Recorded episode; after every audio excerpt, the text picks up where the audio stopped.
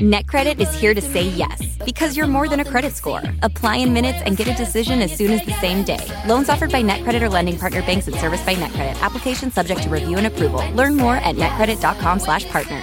NetCredit. Credit to the people. Stay connected this winter with this unbeatable deal from BreezeLine. Get reliable, fiber-powered internet for just nineteen ninety-nine per month with all-in pricing for two years. But that's not all. Your first month is on us. This deal gets better with a free modem and installation along with free Wi-Fi your way whole home coverage. Safeguard your network from cyber threats and keep all your devices connected and secured with this amazing offer. Act now. Terms and conditions apply. Offer expires March third, twenty twenty-four. Learn more at breeze line dot com. Just really need some answers. If anybody knows anything, please contact the detective. I'm not supposed to be widowed at forty-eight. I just hope that at some point, maybe this person can recognize the gravity of what they've done.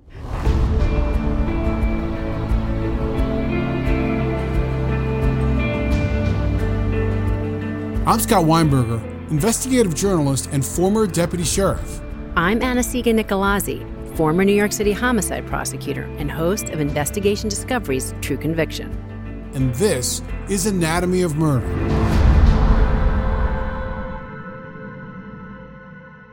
The widespread lockdowns due to the COVID pandemic of twenty twenty had people all over the world rethinking their daily routines, their careers, their hobbies, and in some cases, their entire lives. So maybe you started making bread or doing yoga or cooking up a little side hustle from home. Maybe all of that time online had you looking up old flames from high school or just reconnecting with the people in your pod. But in some cases, those close quarters also wreaked havoc on relationships, sometimes with tragic results. Case in point.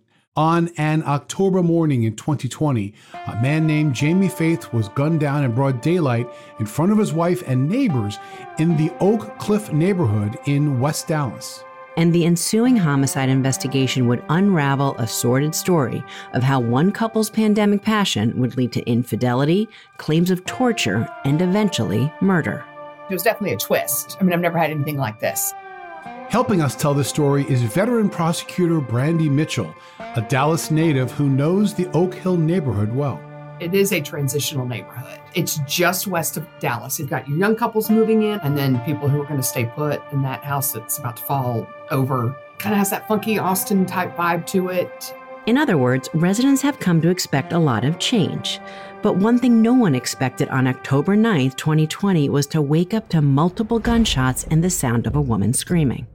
I live in Dallas. Every once in a while, you'll hear a shot fired. It was unique because it was seven thirty in the morning, and it was multiple shots in rapid fire. So I think that was particularly unusual, and that did prompt several, several, several nine one one calls. The scene on this typically quiet residential street was chaotic, to say the least. Neighbors emerging from their homes saw a man lying in the road, bleeding from multiple wounds, and a woman kneeling next to him, screaming desperately for help. Neighbors recognized the couple as forty-nine-year-old Jamie Faith and his wife, Jennifer. Jamie was an executive for American Airlines, and the couple and their teenage daughter had moved to the Dallas area from Arizona just a couple years before. It was also clear to everyone at the scene that Jamie's injuries had been immediately fatal. Doctors would later determine that he had sustained seven gunshot wounds. Three to the head, three to the chest, and one to the groin. They can't tell you which shot was first, but any number of those shots would have been fatal immediately. So it was just the culmination of gunshot wounds is what killed him. As law enforcement arrived and established a crime scene, they were immediately confronted with something not exactly the average in most homicide investigations, multiple eyewitnesses. According to one neighbor, the couple had just left their home when they were ambushed by a lone gunman wearing a hoodie and a mask. He just happened to be like at his kitchen window, which faced the street, and heard the shots, and he was a few houses down, so he took off. He comes out of his house, and that's when he sees a man of average height with the hoodie and the face mask on. And this man was walking, did not say anything to him, did not raise his gun, did not do anything threatening towards him, just went, got into his truck. Other witnesses got a good look at the truck. a black pickup with a large T decal on the back window. There was a neighbor who came out and took video. He came out when he heard the shots fired, I believe, and then he took video of a black truck that was leaving. They couldn't get anything from a license plate on it, but they did know it was a black Nissan Titan. So within minutes of the shooting, law enforcement had a description of the shooter and his getaway vehicle.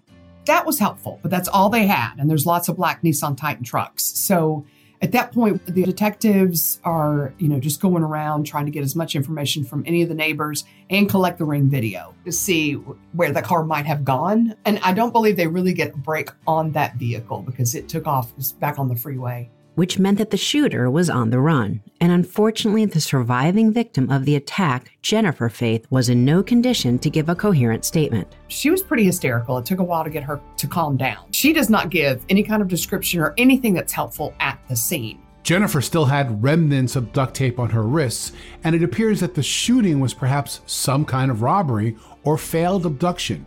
But there were obviously plenty of questions that remained to be answered. Not the least of which was who killed Jamie Faith and why.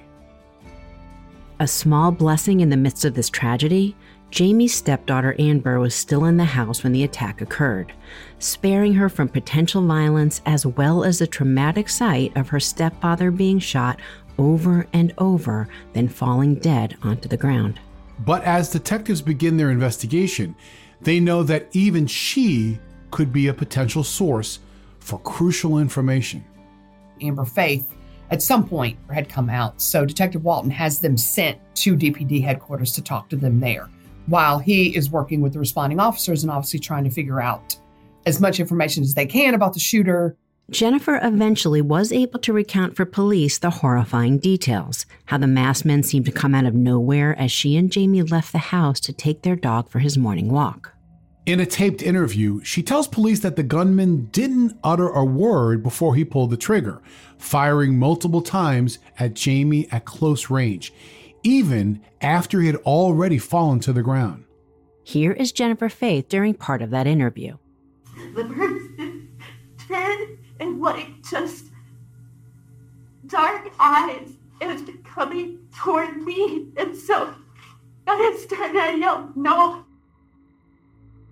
She described that he pushed her down, duct taped her, really didn't say anything to her, shot, pushed her, took her ring, but could give no indication as to why anyone would do this, except they just happened to be the people walking on the street that morning. Anasiga, as we know, the shooting happened in just a few seconds, and there's a few things to look at in determining a potential motive. You know, ripping off the ring from her finger, okay. You know, an armed robbery that may have led to murder. And then there's the question of who shoots first and then robs somebody, right, to disable them. And then there's no struggle, at least with Jamie, and nothing else was taken.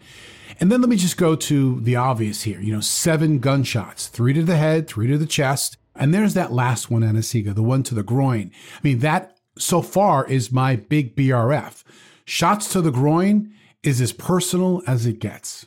Or is it trying to look that way and it's something else? Because I agree with you, like there's something more going on here, but I just kept looking at it like, wait a second. So are they taking the ring as an aside? So you kill someone, you see they have something of value. Hey, I may as well take that too. Are they taking it to try to make it look like a robbery? There's going to be something more at play here than just someone walking off the street and either robbing someone or just shooting them just because. And in the interview, Jennifer couldn't think of anyone who would have a reason to target her or her husband. They had no enemies that she knew of, nor could she recognize the man through the mask. They were at headquarters for a while. Walton was really trying to get as much information as he could on who the potential shooter was. In the meantime, in the Dallas P D, it's all hands on deck. There's an A P B out for the shooter's black Nissan truck. C S I is scouring the scene for forensic evidence, and detectives are scrutinizing the details of a brazen murder that now has this community terrified and surprised even the most veteran of investigators. I mean, it's Dallas, but this is still shocking to everybody that, you know, this couple's walking on seven thirty on a Friday morning and he gets gunned down. And seven thirty in the morning is going to be a busy time on almost any day of the week, certainly weekdays, but this was COVID, the pandemic, so that meant most, if not all, people were home. Perhaps the most telling aspect of this murder is the brutal nature of the shooting itself. It appears to be planned, deliberate, and merciless. Three in the head, four in the chest, one in the groin. I mean, that seems very specific. I mean, even the witnesses described it as like an assassination. Just walked up and just annihilated this person, just assassinated this person. That's just what it seemed like. In other words, it looked like it could have been the work of a professional, or at least someone who was highly trained, perhaps even with a military background or some type of firearms expertise. You know, with my experience, Anasiga, with firearms as a member of law enforcement, you hear someone who fires three shots to the head and three shots to the chest. I mean, that's someone who has experience using a firearm. The barrage of multiple close-range shots, including a shot to the groin, has also the classic hallmarks of an overkill, which, as we've discussed before, is often indicative of a killer with a grudge. And this, as I said before, looked personal. But that would mean what his friends and family considered unthinkable, that there was someone in Jamie's life that had reason to kill him.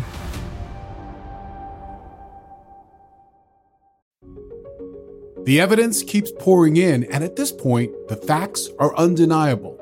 It's an open and shut case. Monopoly Go is the most fun you can have in a mobile game. Everyone is still talking about Monopoly Go for a good reason. It's an absolute hit. Millions of people pass Go every day because this game is always bringing something new to the table, like countless crazy tournaments you can join with friends as partners or teams, or timed events offering bonuses like massive multipliers or rent frenzies to help you get huge rewards. And there's so many rewards to discover. Rare stickers you can trade with friends to complete albums, delightful emojis to taunt people with when you raid their riches, unique playing pieces, and so much more. The verdict is in. With Monopoly Go, there's something new to discover every time you play. So, don't miss out. Go download it now free on the App Store and Google Play. We're heading into spring, and warmer temps often mean more travel on the horizon. If you're going somewhere where the language is not your own, how great to learn some before you go. Enter Rosetta Stone, the trusted expert for thirty years with millions of users and twenty-five languages offered. Rosetta Stone immerses you. You can pick up any language naturally, first with words, then phrases, then sentences. Plus, with Rosetta Stone's True Accent feature, you'll get feedback on how well you're pronouncing words. I'm hoping to get to Europe this summer, and I've been using Rosetta Stone to brush up on French and to learn a little bit of Spanish. It's easy, intuitive, and I love that I can learn on the go with Rosetta Stone's app right on my phone. Rosetta Stone is the most trusted language learning program. It is available on desktop, or can be used as an app on your phone or tablet. Don't put off learning that language. There's no better time than right now to get started. For a very limited time, Anatomy of Murder listeners can get Rosetta Stone's lifetime membership for fifty percent off. Visit rosettastone.com slash anatomy. That's fifty percent off unlimited access to twenty-five language courses for the rest of your life. Redeem your fifty percent off at rosettastone.com slash anatomy today.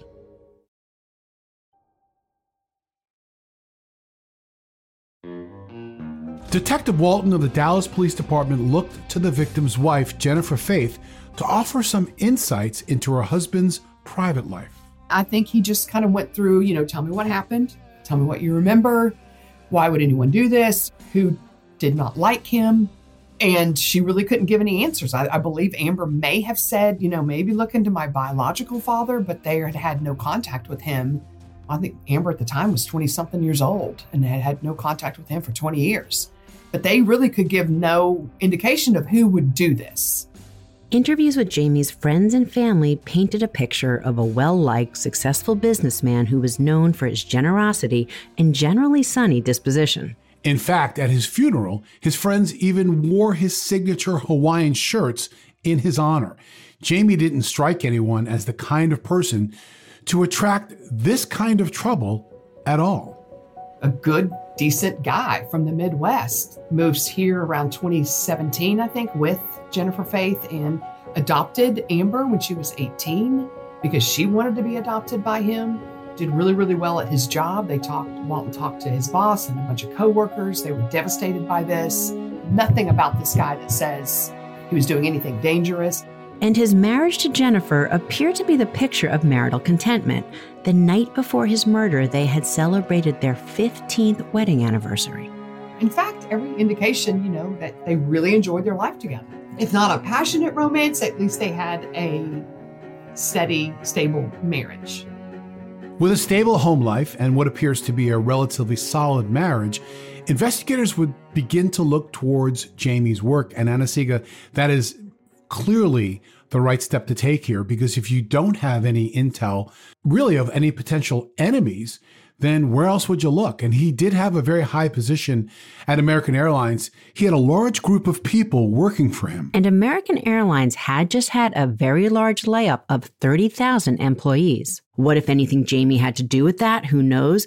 But those obvious motives of love, money, or in this place, work, were exactly where investigators needed to look. He was fairly high up in American Airlines. Um, so, of course, they went that route. Walton immediately started looking at any disgruntled employees.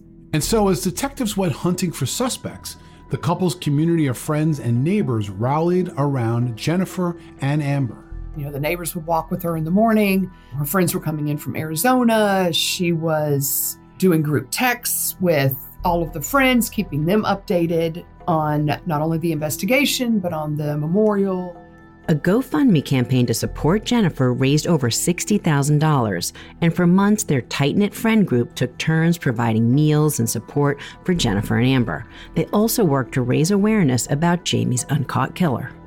Two months after her husband's murder, Jennifer appeared on local news, stepping out in front of the cameras to urge viewers to be vigilant and on the lookout for the killer's black pickup truck.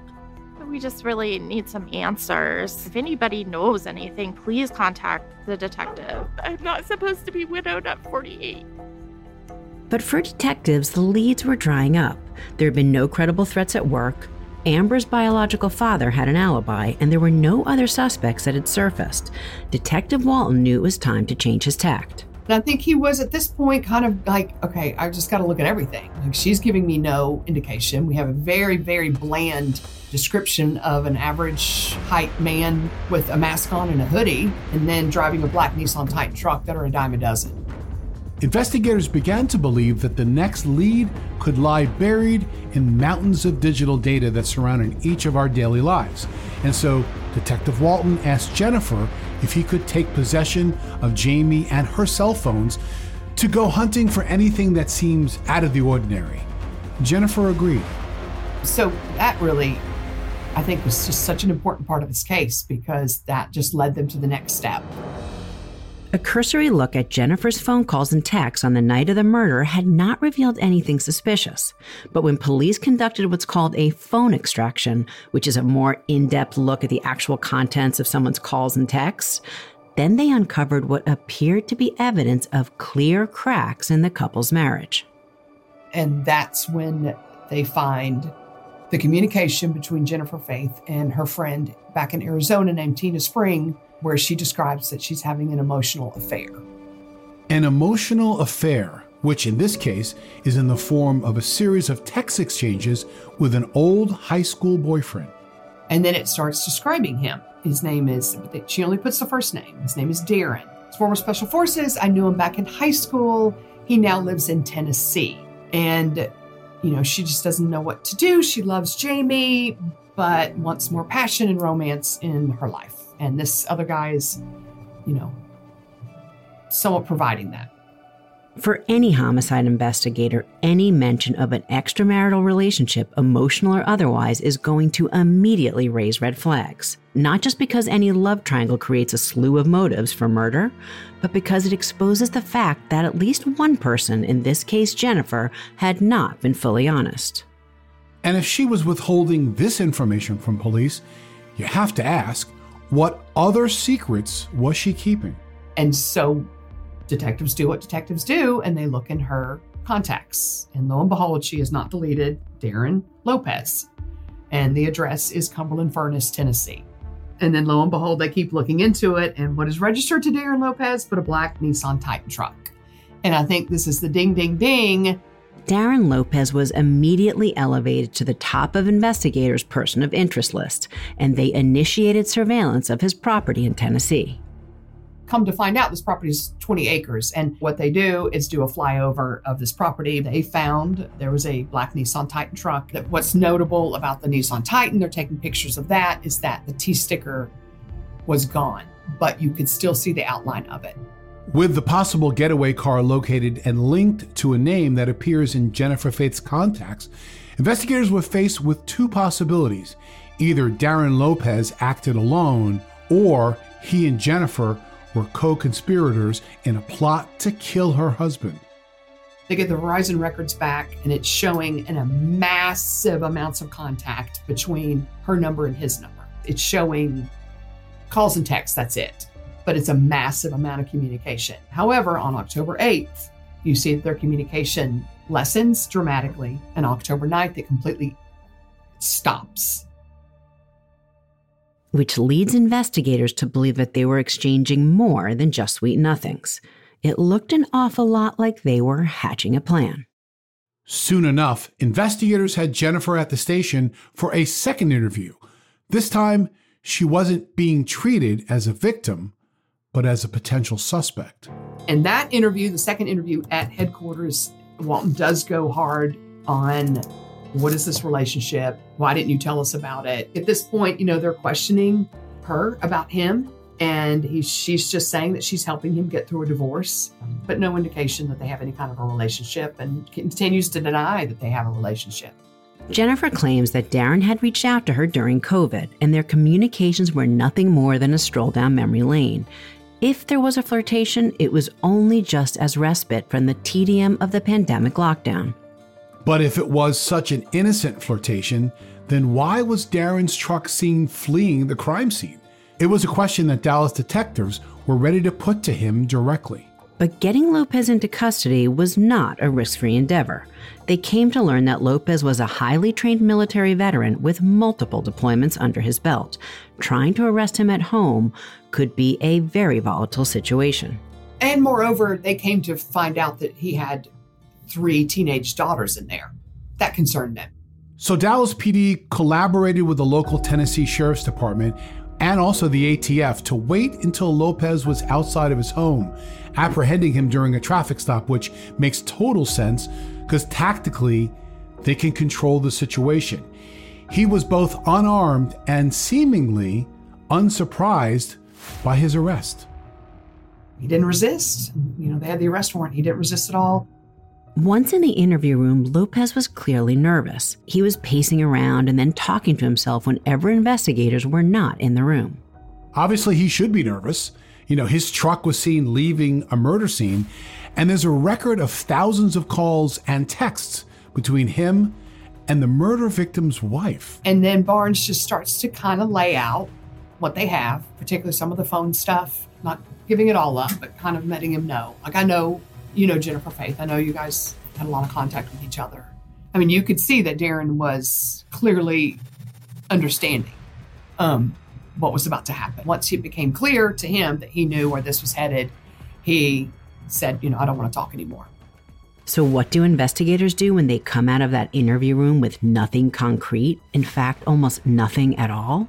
They pivot and look for additional evidence elsewhere. So as soon as they make the arrest, that's when they do a search of the house. They're finding letters from Jennifer Faith. They're finding credit cards with Jennifer Faith's name on them. And of note, there's a big box outside, huge, that, you know, obviously was a T V with sent to Darren Lopez with from Jennifer Faith and her address on Waverly. Notes, gifts, credit cards, all further proof that their relationship was more than just an online fling. But still, we are talking about circumstantial evidence, essentially background information that could help build a plausible narrative. What they needed was some evidence that directly tied Lopez to the murder. And it turns out they didn't have long to wait. And then they find the gun, unbelievably, in one, like near one of his little rucksacks. And they also see that it looks like there's apparent blood smear on the gun. And so they get the gun to Dallas, which goes through the forensic testing, which comes back with Jamie Faith's blood. But the real smoking gun in this case was not a gun at all. It was his phone. And the treasure trove of digital data contained within would hold the key to unraveling the twisted story of how Darren and Jennifer's virtual affair led to a very real murder.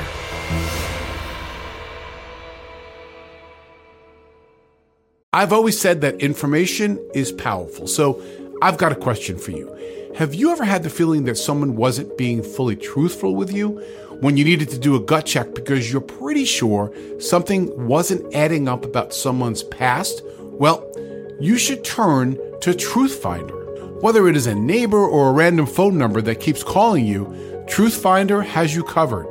You can search for people by their phone number, address, name, email, and more. TruthFinder can be especially helpful for running confidential background checks on anyone you're planning to meet from online dating apps. If you're on a dating app, you need to be on TruthFinder as well. TruthFinder helps you identify potential threats so you can avoid them and protect yourself. I found the website at truth finder dot com easy to navigate with lots of smart tools and shortcuts. Critical information could be just a few clicks away. Go to truthfinder.com slash anatomy for a special Anatomy of Murder offer. That's truthfinder.com slash A-N-A-T-O-M-Y to access your special offer today.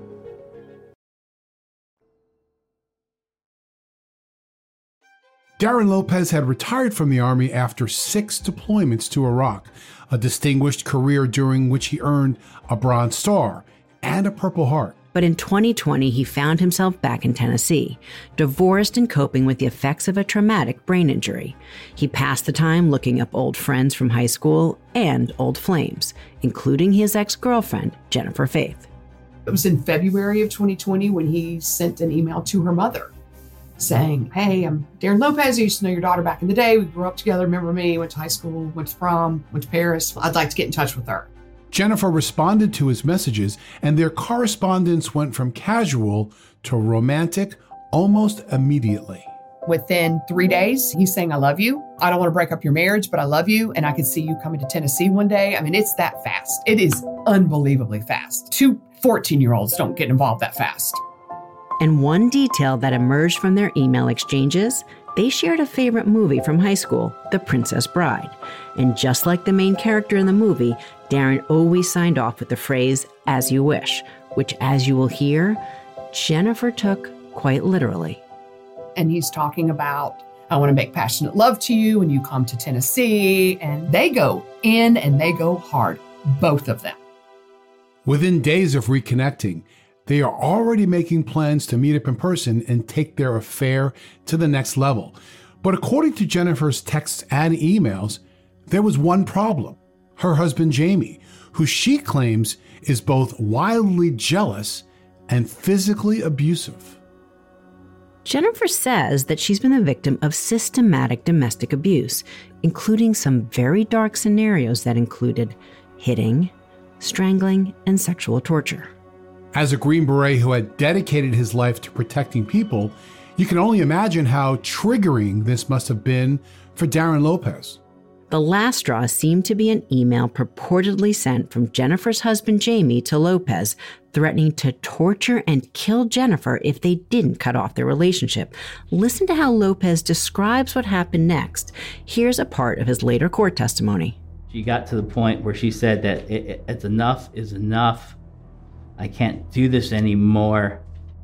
Around this time, or soon, or close to October ninth, did Jennifer asked you to kill him? Yes. And then he admits to everything, but says that he did it because he believed on October ninth, that was their fifteen-year anniversary, that she was going to be murdered by her husband, that Jamie Faith had told her, "I'm going to kill her." And so, according to Lopez's testimony in court, he drove his black pickup through the night to Dallas and staked out the Faith's house. And did you have to act immediately to prevent her and from being hurt? Yes, sir. It, it, that was that moment, as soon as Jamie left the house, was the first time I would be able to safely take care of the threat to Jennifer. And so I acted. So the first time that Lopez and Jennifer Faith are actually together in person after beginning this online affair was the day that Lopez was there to now kill her husband.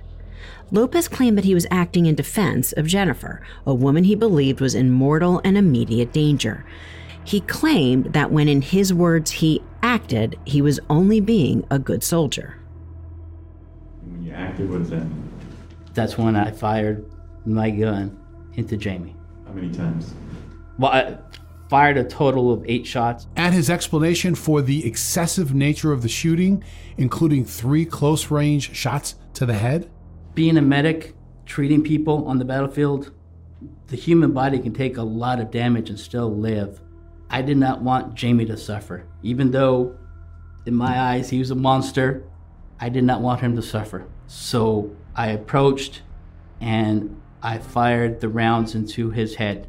According to Lopez, after the shooting, he then attempted to create a believable scenario to try and protect Jennifer from being found out by pretending she was an innocent victim of a random attack. Then I was transitioning from taking out Jamie to now I'm going to attack Jennifer to give her plausible deniability to anything, to give her her alibi.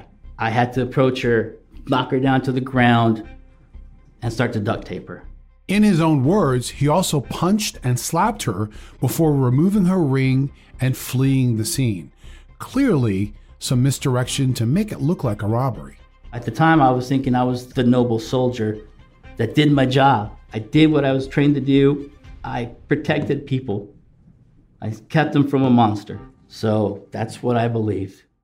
Okay, so there's a lot to unpack here. You have a career soldier, clearly in love, or at least seemingly so, who believes someone that he cares about is in mortal danger. So he decides to take action in her defense. And according to Lopez, he even received physical proof of the abuse in the form of photographs of her bruises and her black eye. But there's one problem. None of it is true. Not the abuse, not the torture, not the threatening email supposedly sent by Jamie. None of it. Jennifer Faith had made it all up. That email from Jamie sent from a fake account. And those photographs of her injuries, they actually weren't Jennifer at all. Those were photographs that she potentially took off the internet and using it and saying that those injuries were her own. After being charged with murder, Darren Lopez entered a plea of not guilty, his defense team arguing that his brain injury made him susceptible to Jennifer's manipulation. That was the narrative that was out there from the get-go, is that she manipulated him into killing her husband. But prosecutors were ready to poke holes in that story too.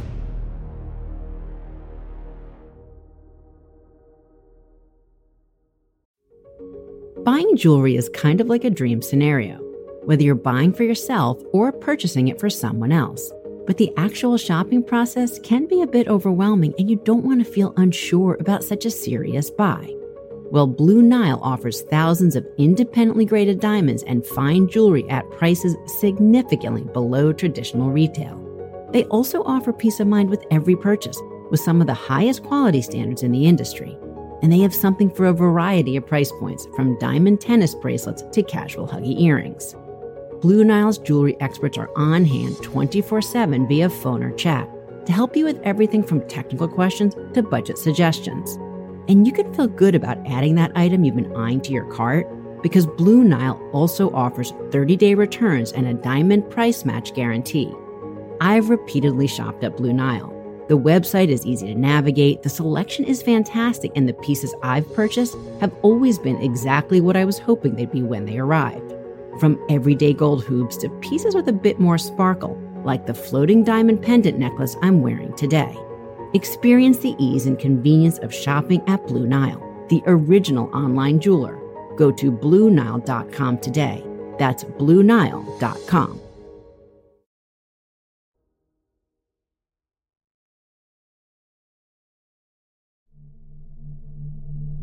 The problem with that is they were really into this together. Or what I wanted to present to the jury is what I had in front of me. These two were way into each other, and these two wanted to be together. And these two are both responsible for this murder. prosecutors showed that in the days following Jamie's murder, Jennifer not only began withdrawing substantial amounts of money from the GoFundMe campaign set up in her husband's memory, she was then sending that money to Darren Lopez, along with credit cards, plane tickets, and other gifts. Evidence that Lopez's vigilante actions were not just motivated by love, but by money. Another cornerstone of Brandi Mitchell's prosecution, common sense, that Darren Lopez could not have really believed everything that Jennifer Faith was telling him. Darren Lopez just ain't that stupid. I mean, Jamie Faith is uh, managerial high up in, I mean, high up in American Airlines. He had like five hundred employees underneath him. But this man's going to email you using his jamie dot faith at gmail dot com and in his date of birth at the end of it. And he's going to email you that he's having his wife gang raped by ten men. And it was just absurd. As for Jennifer Faith, who was arrested and initially charged with obstruction of justice for her efforts to help Lopez get away with murder, she continued to claim she had never explicitly asked Lopez to kill her husband. And Brandi knew it would be a challenge to prove that she was in on the plot. There was no smoking gun email or text where they were actually laying out, okay, this is going to happen on October ninth. I want you to kill my husband. The only thing we did find near the end is that she is talking about, hey, in Texas, you have to have a front license plate and a back license plate. And then also, well, you'll, you won't be, you'll be mostly on the freeway. So she is, it looks like talking to him about the fact that he will be in Texas fairly soon, but that's about as close as we get. Then there were the communications that occurred between Lopez and Faith after the murder, which prosecutors were ready to argue were as damning as a confession. And then it was also interesting their communications after the murder, because that was part of my, you know, closing too. There was no remorse on either one of them. And they never talked about it again. It wasn't like he said, oh, aren't you glad you're not being gang raped anymore? I mean, they just literally moved on. October tenth, planning funerals, getting benefits, getting life insurance, maybe possibly moving out to Tennessee. Why don't you come out? Let's go to, what are we doing for New Year's? You know, oh, I went to the grocery store. Let's watch a movie together tonight. As if it was just a bump in the road, assassinating Jamie Faith. Despite Lopez's claims of mental impairment, of being manipulated into being Jennifer Faith's knight in shining armor, and her continued denials of being involved at all, Brandi Mitchell was convinced that both Lopez and Jennifer Faith shared the blame for Jamie Faith's murder. I just believe they were both equally culpable of this crime. And they both went in and knew what they were doing when they did this. At the conclusion of Darren Lopez's trial, he was found guilty and sentenced to sixty-two years in prison. Instead of facing a trial and a jury of her peers, Jennifer Faith eventually chose to plead guilty to one count of using interstate commerce in the commission of murder for hire. She decides with her attorneys to plead guilty and let the judge sentence her federally. The federal sentencing laws spared her the death penalty, and Jennifer Faith was instead sentenced to life in prison. I just hope that at some point, maybe this person can recognize the gravity of what they've done. For months, she played the distraught widow for the cameras and everyone else, but it soon became abundantly clear that it had all been an act. While justice for Jamie Faith was served, the resolution of the case and the truth about Jennifer Faith was almost as shocking as the murder itself. I think the family loved her. I mean, you know, she had been part of this family for, well, fifteen years, and it was just such a shock. It was such a twist and a shock, and they just didn't know what to make of it. And I think even the mother afterwards had a hard time believing that her daughter-in-law was part of orchestrating the murder of her son. It's just almost too much to, to take in. Cell phone records also show that in the weeks following Jamie Faith's murder, Jennifer Faith's cell phone sent thirteen thousand six hundred forty-four text messages to Lopez's phone. Jennifer Faith's cell phone and Lopez's cell phone were in contact almost twenty-four thousand times, which is an average of over five hundred times per day. Within those text messages, Jennifer told Lopez that she went to the Dallas Police Department requesting the complete investigative file. Now, normally for family members, they want to know everything about the investigation and that police are doing everything to help solve the murder. But these requests from Jennifer were anything but normal. In fact, downright suspicious. Jennifer Faith was interested in one thing: money. She needed those documents to present to the insurance company to get paid on a life insurance policy and to also empty out Jamie Faith's four oh one k. After his arrest, investigators were able to pull his jail phone telephone calls to Jennifer, in which she cried to him about the fact that she now believed investigators were looking at her, to which Lopez responded, "Don't worry, Angel. It's all me." Jennifer Faith was the puppet master, and Lopez fell for it hook, line, and sinker. A cold, cruel puppet master and her puppet, very ready, willing, and able to help her carry out her murderous plan. COVID and lockdown changed a lot of things for many. Indeed, the world sometimes felt upside down. But a murder plot and the resulting execution being one result is terribly and wildly unexpected. Jamie Faith was a successful career man, a loving husband and father. Having just celebrated his fifteenth wedding anniversary, he undoubtedly expected that there would likely be at least fifteen more.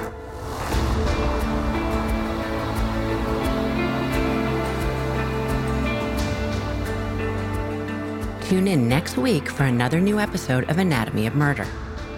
Anatomy of Murder is an Audio Chuck original, produced and created by Weinberger Media and Frasetti Media. Ashley Flowers is executive producer. This episode was written and produced by Walker Lamont, researched by Kate Cooper, edited by Ali Sirwa, Megan Hayward, and Phil Jean Grande. So, what do you think, Chuck? Do you approve? This is a big year. The Ohio Lottery's golden anniversary. fifty years of excitement, of growing jackpots and crossed fingers. fifty years of funding for schools, of changed lives and brightened days. fifty years of fun, and that is worth celebrating.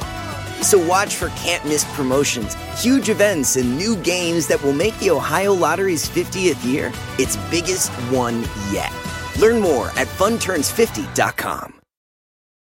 Saving money on everything for your projects. Now at Menards. We have it all for garden and landscaping essentials. Visit our outdoor garden center today and update your backyard space. Grid Accents lattice panels have a timeless design with an innovative design that's simple to install and requires almost no maintenance. Save big on lattice panel options at Menards. View our entire selection of garden center products today on Menards dot com. Save big.